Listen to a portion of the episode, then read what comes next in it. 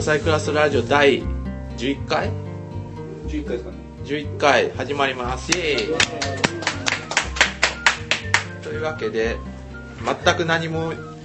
あれのないまま始まりましたけど。まあ、とりあえずあの次の読書会の話とかからしましょうか。そうですね。イベント告知から。はい、次回我々関西クラスタでは、えー、と12月22日こちら学校さんを舞台にしてですね経済学読書会っていうのをやろうと思っています経済学っていうのは、まあ、あの結構ね、えっと人文系の人っていうのは意外となんか自然科学の本だったりとか、うん。まああのちょっと,、えっと自分のの違うジャンルの本を読もうっていう意欲はすごく大きいんですけど実は経済学の本っていうのが意外と人文系から遠いんじゃないかっていう話がありましてうん。そこでぜひ経済学っていうのをちょっとあのがっつり導入してみたいなっていうのが今回の目的です。そうですね。でまあ確かにあの実際その経済学って例えばシノドスさんだったりとか、まあ、飯田康之さんがまあ代表ですけど結構その、えっと導入しようという動きはあるのでなんかそういうのに乗っかってでまあそろそろなんかこう選挙とかも近いですしなんか経済政策の話だったりとかなんかそういうのをもう喋れるとアクチュアルなあの話になるんじゃないかなと思って、えっと取り上げてみようと思いました。こ今回は何の本を読むんですか？それでですね、えっと今回取り上げる予定なのはまずあの、えっと最近出た本です。あの小島秀之さん。まあすもともと数学者の方で、えっと経済学にもすごい造形の深い方なんですけどこの小島秀之さんの「経済学の思考法」っていう本が、えっと講談社新書から講談社現代新書から出まして、まあ、これはあの、えまあ、これを中心にしてその経済学はいまあ、今回あの、えっとゲストとしてその経済学経済学でえっと経済学を専攻で大学院で学んでらっしゃる両監さんという方がいらっしゃるんですけど、まあ、その方を読んでですね、えっとまあえっとまあ、この本を中心にして経済学の思考法みたいなものにして語っていただきたいなと思っております。それでもう一つあのここにもこれここにありますけどあの、まあ、これも、えっと経済学者、まあ、社会学者としては今有名ですけど稲葉慎一郎さんの「経済学という教養」というのがあるんです。これ非常にいい本です。あのこの経済学っていうのをあのいわゆるその人文系の人にも必要な教養として、えっとえっとまあ、伝えていこうよっていう本で例えば一般的にその人文系の人が経済学っていうふうになった時に何を頭に浮かべるかっていったらマルケなんですね。マルクス主義経済学なんですよ、やっぱり。でこれはまああの、まあ、広松渡さんであったり唐谷光人さんであったり、まあ、そういうふうな人たちがあのいわゆる、まあまあえっと岩井勝人さんであったりとかマルクスマルクスの資本論のしかも貨幣論のところですね。うん。あの辺の話をすごく哲学的な分野に接続して、あの語ってきたっていうのはすごく多くて、まあ、これどれももちろん川谷さんのマルクスその可能性の中心とかすごく面白い本ですけどしかしまあ一方でそのマルクス主義経済学っていうのは、えっとまあ、結構いろんな分野で乗り乗り越えられつつあって近代経済学、まあけえっと、いわゆるニューケインジアンとかがそうですけどまあ、さまざまなところでその経済学っていうのが発展しそれはなんか人文系にあまり取り入れられてないっていう印象がすごく強いので、まあ、そういうふうな危機感に変わられて書かれた本です。で、まあ、これ非常に面白い本であのもちろん経済学の話もがっつりやっていますしあとその経済学っていう思考を知らないばっかりに例えばなんかこう左翼の方々がハマってしまうようなアイドルであったりとか、うん。まあ、そういうふうなところも結構目配りの効いた非常にいい本なのでぜひ取り上げてみたいなと思いましたそれでもう一つですね、えっと、本当の経済の話をしよう。えっと、こちらは新書ですけど、ちくま新書ですね、こちら。あの、こちらのこれ、千論さんが、に発表していただきますけれども、えっと、えっと、この栗原慎一郎さんと、えっと、えっと、若田真澄さんが、えっと、書かれたあの本です。でこちらですね、えっと、言論サマリーズっていう、その、株式会社言論さんがやってらっしゃる、その、えっと、書籍の要約サービスでも取り上げられた本で、まあ、結構あの内容としてもすごく非常に、えっと、濃厚で。しかもあのこの本のいいところはさっきも言いましたけど割とやからその文系の人がちょっと陥りがちなその経済学に対する偏見だとかそういうのに焦点を合わせて、えっとまあ、解説しようっていう意図があるんですね。だからまあそういうのでなんかこう割割となんていうかな経済学に馴染みのない人でも手に取りやすいかなというので選びました。であともしかしたらプラスでちょっとあのそうですね一般紙2.0あの東博樹さんの一般紙2.0の中で例えばそのサンスティンとセイラーの実践行動経済学っていう本が取り上げられてたのを覚えてらっしゃる方もいると思うんですけどああいうその人間の動物性みたいなものに、えーと着目した経済学の分野っていうのが今すごく発達してるんですね。そうですね。心理学との結びつきですそうよねですそうです。はい。でまさにやっぱそういうふうなジャンルっていうのはなんか取り上げると結構あの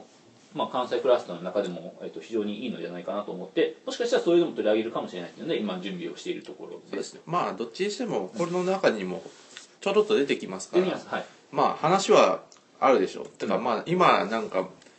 結構熱い経済学は報道経済学みたいなええ。ところもあるから、それでまあ、えっと、こういう、まあ、経済学のメインの話プラスちょっとした大ネタとして東博樹と経済学みたいなところで、えっと、準備しているところがありますのでこれはそこうんなあったんですかあのね隠しあの隠しネタがあるんですよ。あまあ隠しネタ僕も用意しておきます。というわけであのこれはご期待していただけたらと思います。ぜひあの皆さんこぞって参加していただけたら。12月22日、えっと、結構連休のあ初日なので、えっと人は結構京都は多いと思いますけど、だからもう観光としてもすごくいいですしあのまあクリスマスそこら辺になってますかね。いろんなイベントがありましてで今回あのこの読書会が終わった後イベントとして、えっと、祇園の方で、えっと、我々関西クラスのメンバーの一人である柑橘さとん谷口壮さん。そうですね。でポルさん。まあなんかこうポルさん勝手に入れたけどポルさんポルさん今関関西クラスに入れました。ということであの、まあそういうふうな関西クラスのメインメンバーの方々が参加するクラブのイベントがありますので、えっと、読書会の後そのこちらのクラブに合流する予定なので、まあ、もしその辺もなんか興味があったら皆さん一緒に参加していただけたらなと思っておりますはい。以上です。まあそうだな、まあ、それプラスやるのはなんかとりあえず喋り続けますと、まあ、この経済学という教養っていう本で、まあ、これの特色っていうのは結構そのさっきも言ったそのマルクス主義経済学のなんか歴史みたいなことを結構喋ってるんですね。だからまあ例えばあのいわゆるその今になって日本資本主義論争をやったりとか、まあ、そういうのを触りで触りは触りでちょっと紹介したりもしています、で、えーとまあ、そういうのがいかにこの、えー、と実際の経済学研究者に影響を与え受け継がれてるか。でそういうことで何かいろんなものがもしかしたら迷惑になってるかもしれないみたいな話もしてます。っていう感じかな、まあ、でもこの、まあ、他にまあえっ、とこの稲葉慎一郎さんっていうのは結構その自分の経済学を学ぶ上で結構変遷がありまして例えばもともとはこの人構造改革主義だったんですね。えー、といわゆる今は割とリフレリフレ派つまりその日本の、えー、と景気が停滞しているのはリフレが原因であるみたいな、えーと論調になっているんですけどその前はもどっちかっていうと日本の不況の原因は日本の旧態依然とした、えー、と護送船難方式とかそっちの日本の、えー、と経済システムにあると。だからそっちを改造すべきだみたいな話になってるんですね。具体的に言うとなんか、まあ、当時は例えば日本経済の罠っていう小橋慶一郎さんととちょっと名前忘れましたけど共著ですごい有名な本がありましたけどそういうそれこそまあ金子勝路線というかそっち路線だったんですが、で多くの人がこの路線だったんですがここに決定的な一撃を加えた本というのがございましてそれがクルーグマンの経済入門という本ですね、これはあの山形博夫さんの訳業でこのね日本の知的シーンっていうのを考える上で山形博の翻訳の果たした役割ってすごく大きくてね。ものすごく大きい。90年代すごかったですすごいです。2000年代はだっておそらくレッシグのコードのアーキテクチャ、まあね。コードの翻訳から始まってますからね、うん。アーキテクチャの議論が始まったのはコードからです。そうですねまああのでまあこのクルーグマンの話に戻すと、えっと、このクルーグマンのこのクルーグマンの経済入門という本に収録されていた日本がハマった罠っていう論文があるんですね。これは何をこれがつまりいわゆる流動性の罠を初めて指摘した初めて初めてでもないですけど日本に広く導入した文章でつまり日本の景気が悪い原因っていうのはつまり貨幣先行あの物よりも貨幣を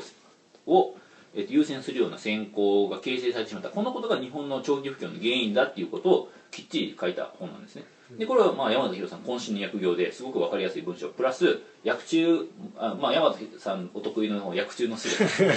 なんかこうあのたまになんかこうこの著者すらでディスりかねない。い や訳中の充実具合でですね、まあ、非常にこれいい本で、まあ、これの影響って言ってもいいと思いますね。これの影響でかなりあの日本で、えっと、流動性の罠とか、まあ、井川さんもそうですけど、まあ、そういうふうになんかこう貨幣、えっと、マクロ的な経済要因みたいなものに、えっと、と目を向けていこうみたいな人が多くなったという背景がありますという感じですかね。ちなみにアズマンと山形博は一回だけ会談してますよね。一回ね、あの、えっと、ふかし、えっと、ふかし。ふかし、ふかしな者たちですかね。うん。うんでそれ以来そんなに仲良くないです。最近もそうですね、あの、山田さんの経済の取説っていうブログがありますけども、そこで、あの、すごく批判されていた言論のサマリです。著作権的に大丈夫なのかな、これ、みたいな。大丈夫です。大丈夫ですか？うん。一応なぜかというと、あれ、あれ全部その著作権に許可取ってるからです。ああなるほど。だからもう、バッチリです。うん。だからまああれはあれは普通に発行部数伸びますからねあれそうですそうです。はい。なんかあれ経由で買ってる人も多いはずで、うん。食い合いにはなんないですよね、うん、そう思いますだからあれ読んで例えばなんかこう要約だけじゃなくて本を読もうよっていうふうに飯田康之さんがつぶやいてたんですけど、そうじゃなくてねあのやっぱそういう危機感の持ち方が間違っててそもそも要約すら読まれないっていうことが多いわけですよ、うん読んでようやく読んで面白かったら本買うんですよ皆さん、うんだからなんかその辺はなんかこう、えっと、ようやくで済ませて読んだ気になるっていう人はなかなかむしろいないと思いますね、うん。ってな感じでちょっとまたあのちょっと時間を潰してみましたがこれでなんか音声大丈夫かな、うんちょっとマイクが遠いのかもね。だからなんか我々なんかこうマイク環境を改善しましょうっていう感じそうですね。うん。まあそしたら喋って普通にこう今から、そうですね。ね、じゃあ一応あの経済ということで今日持ってきた経済本をとりあえずバンバン出していこうかなと思います。ああこれ持ってますよ。これこれ本当いい本です。あどうしどうし本漫画でわかる漫画でわかる統計学。これは漫画でねわかる統計学。これはね傑作です。あの一家に一つ持っていてもあのいいというぐらい私はねおすすめする本ですそう確かにこれ評判いいんですよね。めっちゃわかりやすいですよ。これ分かりやすい上に漫画としても面白いんですよ。えー、いいんですね。これはかなり完成度高いです。えこのシリーズ大体僕はあの立ち読みとかでパーって思うんですけどああ。の軽音女子が頑張るフーリエ解析とかそういうのもあるんですけどこの統計学シリーズはあの3部作あるんですけどああ。全部しかもちゃんと3部作でこの話自体もつながっているしなおかつあの統計学の勉強にもなるっていう。これはねかなりすごい本ですね。えー、まあもちろん確かに充実してる、はしょってはいますけどね、いやうちの社会学部で統計学はこれが一番入門書としていいと。えというかだからその統計の専門の先生からこれを勧められる。でこれはだからもう専門家もお墨付きみたいな なるほど。小島先生のあの確か統計学の本でも紹介してこれが一番いいって統計学入門の本に書いてあるんだからそれはやっぱこれが一番いいよって話ですよえでまあ次。これでいけんじゃないか、ダメかな？まあ、これは山形さんが書評で紹介していて買ったやつなんですけどあアメリカの高校生がこれはまあものすごくマッシブな本ですね。ー、あまあ教科書ですよね。普通にやるとなかなか歯が立たないレベルなんですけどまあこれなんとかあの読書会までに終わらそうかな。とああていうかそれ見切ったらもうなんかこうわかなりいけるはずですよ。もうこれいけばもう普通に多分学部レベルのクリアはできますよね。まあこれは勉強にもなるし。え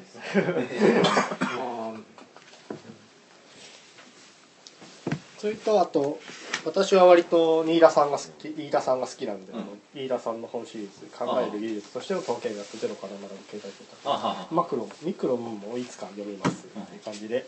ミクロ面白かったですよ。飯田のミクロですまあ自分は一応あの本当の経済を発表するってことなんでまあそれこそあの本は人文知と,、えー、と社会科学の知っていうのをこう橋渡しをしようっていう話なんで、まあそういうふうに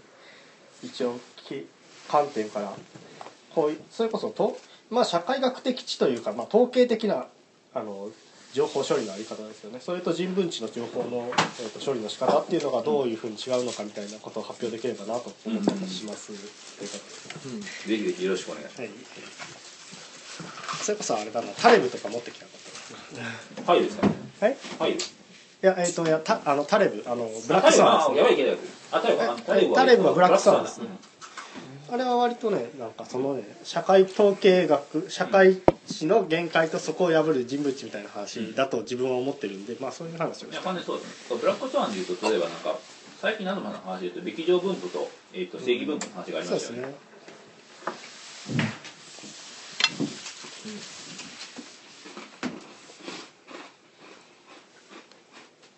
てな感じで経済学読書会皆さん楽しみに。あいろ結構経済学に限らずうん。まあでもやっぱりねメインとして経済学っていうのはメインに据えつつまあ他のミクロよりも音声は一緒ですね。うん。欠かさないみたいな感じにしていこうと思いますのでよろしくお願いしますという感じですかね。い。う感じそうですね。なんか自分もだから経済学なんか面白そうだなと思ってる本がゾンビの経済学みたいなあはいはい山田さんがお話で山田さんですしかもなんかてかもう一つなんか面白そうだなと思った経済学も山形さんが翻訳してて今年で。すごいなあの人って。山形さん本当にすごいんですよ。山形はすごいですよね。であのだから山形さんのだからいいところっていうのはそのだからね翻訳で存在感を示すことができるところですね。何なんですかねあの能力は。しかも本業ありますからね。本業の片手間でやってますからね。いや本当にすごいしかもいい本ばっかり。だからあの山形さんがものすごい量の翻訳をしているっていうことの背景にはものすごい量のやからあの自分でやから、まあ、英文の本をいっぱい読んでるってのがあるんですよね。いっぱい読んだ上でその中で自分が面白い本をセレクトして翻訳しているのでだからあの背景にはさまざまなあのゴミ本がゴミ本というか あの読み捨てる本があるはずですね。うん。前がものすごい読書量がすごい人です。うん。その人は。すごいですよねなんかまああとだから山形さん書評とかもすごい上手い人でなんか僕の理想の書評は山形さんですね。ですね。だから本当影響力に関しては本当すごいですよね。特にネット空間における山形広力というか、うん。書評家としても。だからすごい、あのそういうことはあの僕が、えっと今パッと思い浮かぶのはその山本義孝さんの書評ですね。山本義孝さんのなんかね、えっと物理学のやつそうです物理学の本です。け重ど力の発見あそうそう重力の発見です。よあれいいっすよね、それのなんかこう書評があったんですけど僕はやっぱその書評を持ってこの本ありますかって本を探してる人を見たことがありますよ。おー。あそう僕が教えたいけどでもあのちょっと僕そこの店員じゃないからダメみたいな。そんなこともあります。なんか最近読んだ本の話をします？なんか最近読んあそうですね。最近読んだ本ですねなんか最近読んだ本とかありますか？最近読んだ本はなんか Kindle で結構読んだ記憶があそういえば Kindle でねいいんですよね。Kindle そうなんですよ。その iPad をはいはい。いつの間にかなし崩し的に電書化が進んでいる。そうなんですすよね。しかも結構いい本が電車になってるんですよね。ね早いですよね、多分出たら出たでもう対応するんだなって感じですよねそうそうそう Kindle 早く日本語検索対応してほしいですねそうですねなんかこのゲームばっかりしてなさい12歳の息子を育ててくれたゲームたちって結構本当面白かったですよ。それ題名ですよね。ゲームばっかりしてなさいっていうことですか？なんかねママなんかマーク・ブレンスキーって人が「ママぼ邪魔しないでよゲー勉強してるんだから」みたいな本があるんですよ。だかはらそのタイトルと結構似てなんかこういう感じで、あうん。でこれだからどこだっけなあのんどこのなんかゲーム雑誌の編集長だった人が、あ子供も一緒にゲームしてるうん。のでなんかそのだからこゲームとこゲームがどうやって子供とどう成長に役立ったかみたいな話を、普通にだから超現実もう実話でうん。話してて結構でなんか「ドラゴンクエスト5」とかで息子がだからどっちのお嫁さんあじゃあ結婚する時になんかお父さんを呼んお父さんも呼んであげるとか言ってお父さんが連れてきてなんか一緒にやるみたいな。あそういうなんかね心温まるエピソードばっかりが詰まってる。すごいいい本ですね、へえなんか息子がモンスターハンターポータブルによって俺を超えていくみたいな。あビルディングスロマンなんですよ。このゲームばっかりしてなさい。これだからしなんかこれなんかじ普通に記事なんですけどこれなんか小説としても面白いんじゃないかみたいな。ずっとだから息子を眺めてる親としてなんか最後はだからそうやって超えてなんか息子とでもなずっと仲いいしみたいな。えこれ85円とかですよあマジですか？あだからあとあとジーンマッパー。なんかこの頃 Kindle で話題の小説ですね。SF でまあなんか簡単に言えば SF のだからまあなんかベトナムとかの舞台にしてて、まあ、遺伝子操作系の SF ですね。はあなるほどなるほでまあなんか事件が起こってベな日本にいたんだけどベトナムに行きそこで解決するって話なんですけどこれもなかなかよくできてますね。どうん。どういうことが起きるんですか？これはなんか、まあ、遺伝子操作の調査みたいなうんに行くんですよ。でまあなんかそこで何かなんかその遺伝子操作された植物がいろいろやばいことになってる。それはなんでだっていう感じで。でまあなんかねそれが犯人とかもだから遺伝子操作のなんか結果によってみたいなまあそそこら辺はまあネタバレなんでまあでもなんかあと西愛英語の基礎知識っていうのを買いましたよ。CIA これはねこれはねラブとセックスですか？そうですね。だから結構結構面白いですよ。なんかこれ読めば「セックス・アンダー・ザ・シティ」が普通に聞けるみたいな。ああなるほどなるほど。これなんかすげえ「セックス・アンダー・ザ・シティ」のことばっかり話してるんですよね、セックス・アンダー・ザ・シティの恋愛映画がセックスアンドそれそれをだからこの場面でなんかこのだからキャリーとかがよく言っている言葉はなんかちゃんと意味があってみたいな、なんかスラングが訳しきれない。スラングはなんか日本語だ日本語だとなんかなんか柔らかく訳すじゃないですか、うん。でもそれはちゃんと意味があってみたいな。これなんか普通にいい本ですよなんか今あれですよね。世界的には電書でなんかすごいポロノ小説が売れてるって昨日佐藤勝が言ってたんですけど。まあそうでしょうね。ああいうの読むといいという話をしてましセックスアンドシティはあのアメリカで今映画産業よりドラマの一本の方があの実はお金が集まりやすいって構造に変わっててそこでスタッフがすごいすごいじ充実してるんですよね。た、はいうん。でいい脚本家が言ってるんでそういうことのあの解説になってるんですよね。本当にいやなんかねしかもまあこれを読んどけばもしいざという時大丈夫。はい。アメリカ人とか、うん。そういうこ関係になってもちゃんと言えるみたいな。ピロートークが。ピロートークめちゃくちゃありますよ。ほとんどそうですね。なるほど、うん。これなんかこうマイクの向こうの誰かに向けて夜かけてるんですねあそうですね。だから一個紹介してもらえると。なんかまあなんかコミットメントには覚悟と意志が必要みたいな。コミットメントってすごい意味がある言葉みたいですね、ああー。ーなるほどね、うん、あとなんかピロートークか。どどれだろうな。なんかオンラインネット上でこの人のなんかネットチャットはねネットのなんかお恋愛とかの研究者だったみたいです研究っていうかなんかそのそういう話もあって。うーん。あれあったな。あ昔スタジオクリューファックバンクシャックボインクっていうなんかこのなんかいろいろ表現があるみたいです、あなんかなんかいろいろ予想ができてるう。ん、うん。でまあなんかよくあるのはカウガールとか、ああはいはいはい、はい、で foreplay foreplay っていうのはあれですね前戯ですね。うん。なんかそういうのとか。 teabagging とは何ぞやとか。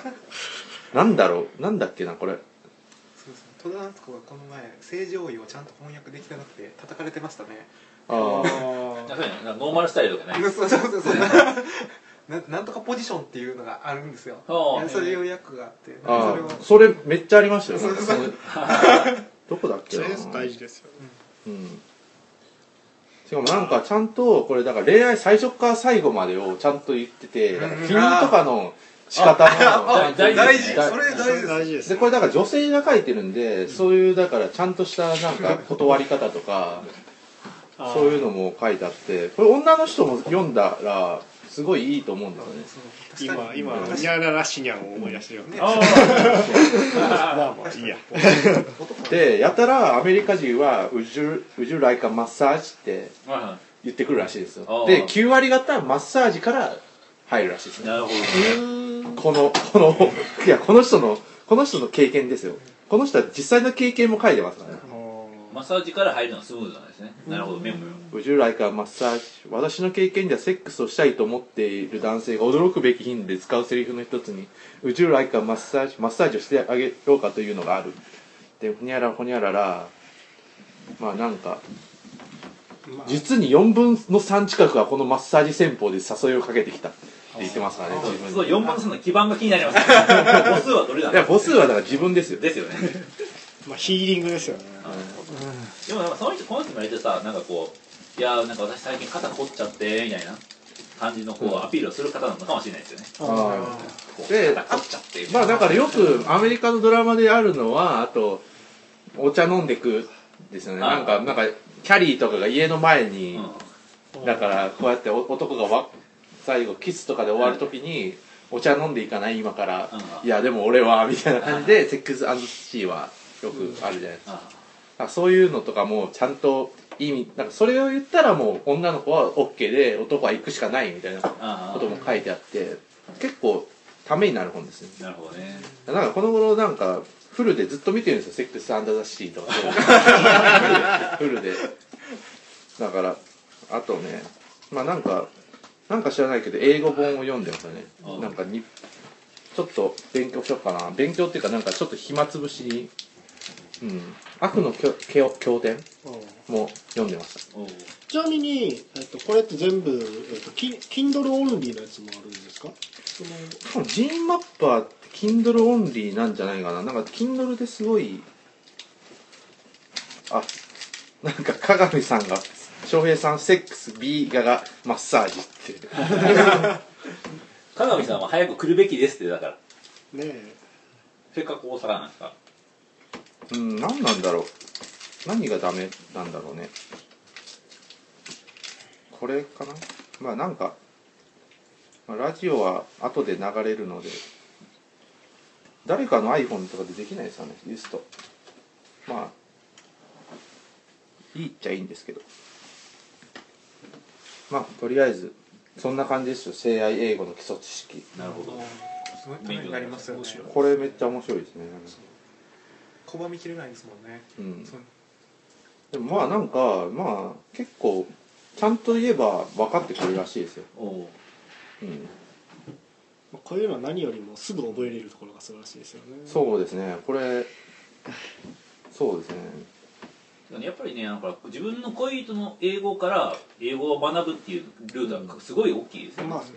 これだからね英語に限らず言えて例えばなんかこれ宮崎哲也さんがおっしゃってたんですけど地方の人が東京の女の子と付き合って一気に標準語になるっていう現象がすごくあるっていう。話ですねあつまりだからまあこれ、えっと、外国語じゃないですけどその東京語を彼女来て、まあ、つまり彼女のこ言葉を学ぶんですね、はい。使い方とか。だからねちょっとだからあのえっとなんかね、えっと、おねえ言葉になったりするらしいんですよ。あまあ宮崎哲也も来ただそう 地方の人が女性経営で標準語を学んだ結果なぜか自分の標準語がおねえ系女性の標準語になってしまったっていうね、うんうんうん。宮崎哲完全也に間違ってユースト切ってた。宮崎哲也一時期すごい関西弁映ってた時ありましたよ。あそうですか。関西仕事が多かった時に。いやそうあのなんか今日テレビ関西のテレビ出てますもんね宮崎うん。宮崎さん関西のイメージしかないですよね。てか高地のイメージしかない、ね高人のイメージ。あれ終わっちゃったんですか？そういや。え三宅三振だけど。高人まだありますよまあ、宮崎さん素晴らしい人ですよ。ものすごい教養のあ僕は宮崎哲也すごい好きですから。ねそれこそだから山形博さんみたいな役割である種のその、えっと、人文系とか社会科学系の最先端の知識をなんかこうすごくあの広でテレビとかで広めるのに、えっと、広く関わっている人ですねぜひやっぱ宮崎さんの影響でなんかこう、まあ、あの人もすごい読書量ですよね。なんか一日何何冊か読んでるみたいな。もうすぐとね多多読家です。なんかあれですよね月100冊とかそんなそうですそんな感じでございます新書全部読む。そうですねということは宮崎さんっていうのはだからこの結構だからそのコミュニタリズムの日本で先駆けて結構一般に広めた人でもあって、うん。もちろん学問の世界ではいっぱい言ってましたけど、うん。一般の書籍とかで例えばサンデルとかマッキンタイヤとか、えっとテイラーとかあの辺のコミュニタリズムの、えっと文脈でがっつり出してきたのの初期の人ですねあの人は。あの人と自分は浅場道明さんってすごくあの両端のコインの表裏の人だなと思ってて、まあね。の啓蒙の限界みたいなものを見せて、じゃあ私は本で行くっていう人と、あのじゃあ僕は本以外で行くっていううん。ふうに分かれた感じがすごくして、うん。それがすごく宮崎さん好きですね。まあね、宮崎さんは完全に辻説法っていう言い方をしてますよね、うん仏教とかとそうで、まあえっとね浅場さんとかもやから、まあ、もちろん文章も書きますけど私塾とかやってるんですよね、なんか見えない大学本舗でしたっけうん。まあとりあえずまあそんな感じでパート1を終わりつつ音声調整をしようかなと。はい。はい。それじゃあ